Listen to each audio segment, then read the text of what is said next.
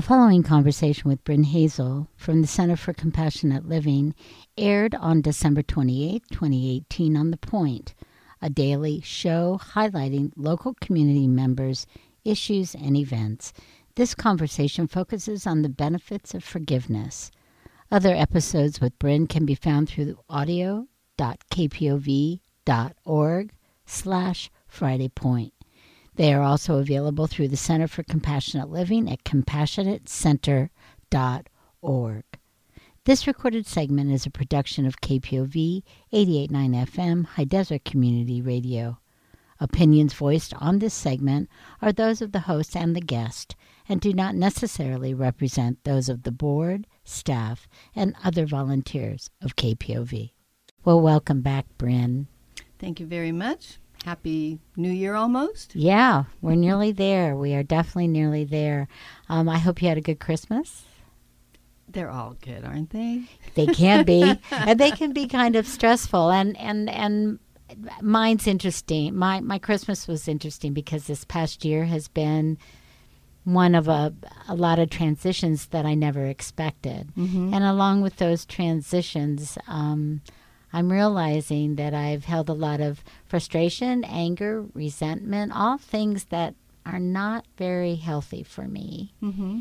And I was hoping maybe as I go into the new year that that I might get some ideas and thoughts from you about how do I begin to forgive people when they don't follow through or meet what I think need to be their responsibilities. Mm-hmm.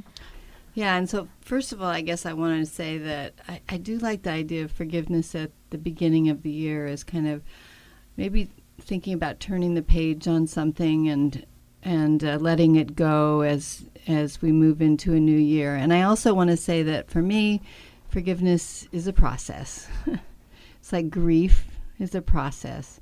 So it's not a, I don't think of it as a straight line. Oh, you go from this to this to this to this. Oh, we're all done now. So it's, you know, anger. It's like, it's grief. It's anger and resentment, and then it's sadness, and then it's disappointment. And so does that, does that resonate with you, what I'm saying right now? Yeah, absolutely. And, and in my uh, more enlightened moments, so mm-hmm. to speak, I know that resentment and anger are not healthy for me. Right. And yet, I still feel justified mm-hmm. because people have not kept their word uh-huh. or have not assisted during trying times mm-hmm. or have not been supportive even after I've asked them yes. to be supportive. I have some frustration. That's yes. the nice way to say it. And then I get really pissed off. Yeah. Well, I think that especially when, as you're speaking about, when those needs are not met, I'll put it that way, especially when people say they'll do something and then they don't do it, and those kinds of things like you're talking about, or you ask for help and they say, Yes, I will, and then they don't show up. And, and as you said, though, you notice that the person who holds the anger is you.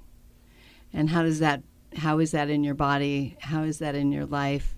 How you know, so for me it's not about, oh, I just want to be a nice person and be forgiving.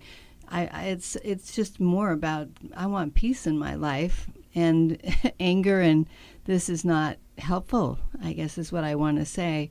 And it doesn't mean though that those things that happened, I want to say that underneath anger is probably a lot of hurt maybe and disappointment and sadness. sadness. Yeah. Yes. Yeah. That's what I mean about there are no steps to go like, oh, you go from here to there to there to there.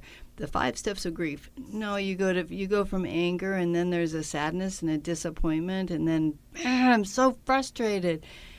And what I find helpful is to keep going back to the disappointment and the sadness because you really have needs for support that aren't being met maybe for keeping agreements, those kinds of things. So I find it more helpful to get connected to my feelings and call them needs that I just stated.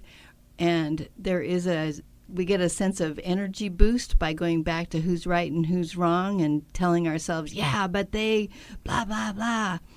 And so it can feel good in the moment, and over time, as you note, it isn't helpful in how we want to be usually in the world either. We're the ones who are harming ourselves with that. So I think to be able to acknowledge your grief, your sadness, your disappointment, feeling discouraged. I'm trying to get connected to why am I sad? It's because these needs aren't being met. And so when I talk to that person about it, if I think it is helpful to talk to the person and to talk to the person from this place, I feel I feel kind of helpless right now. Uh, you've said you will do something, and I didn't get anything, and I feel super disappointed about this, and I feel discouraged. And I'm wondering if you could call me tonight, tomorrow, so we can talk about this and see if we can get this resolved. And then that's sort of that's not really forgiveness. That's the that's the start of the end of the war. war. right? Right. It's just the start of the end of the war is being able to talk about these things. And then I think over time, what I want to do is really sit with the feelings and needs, and it takes time. Mm-hmm. And I really do think it takes time. Grief takes time. And then I also want to eventually get to the place where I can look at the other person and see, for whatever, I don't like their behaviors, and for whatever reason, they're doing the best they can. So maybe they're overwhelmed with their lives and they want to follow through with things, they intend to at the moment, and they don't. And so I want to be able to see that person not as a jerk, but as an overwhelmed person who's doing the best they can. And sadly, what they're doing is not meeting my needs or didn't meet my needs. Now I'm looking retroactively, let's say. And so I'm taking all of that righteousness out of it and getting down to, yep, that's probably right.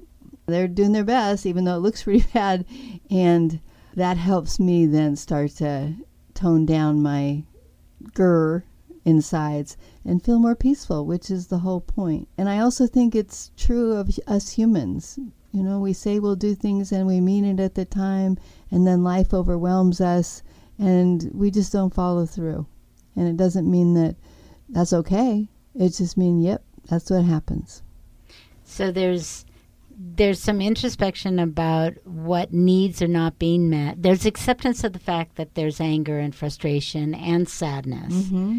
And there's then the opportunity to have a conversation with somebody about what happened, but from a a personal place. Yes. Using I-message is not you or being a I jerk feel or and, and then needs, yeah. Yeah. Like I really want to depend on when you tell me you're going to do something, and I feel really disappointed because I trust you, and so I want to have that trust in you. So I'm not doing it like in a blamey, shamey way. I'm doing it from, gosh, help me out here. and that there's no guarantee that that that will change the other person because as you say then the kind of the, possibly the next step is recognizing they're doing the best they can with the life they currently have yes. and that takes the as you say the grr Yes. out of the frustration and anger And then I look for strategies. You know, we're talking about this, and I'm picturing it sort of over time being resolved. You know, whatever needs to happen will happen or not. And then how looking back on something that happened, how do you come to forgiveness about it? And that's what I mean. It might be at the end of the year, you know, you go like, yeah, wow, that was heck of a year. That was hard. I had I really had a lot of needs not met by that. And whew, I don't want to hold on to it. I want to just I want to be able to know that I did my best. I didn't treat somebody in a way that I wish I hadn't.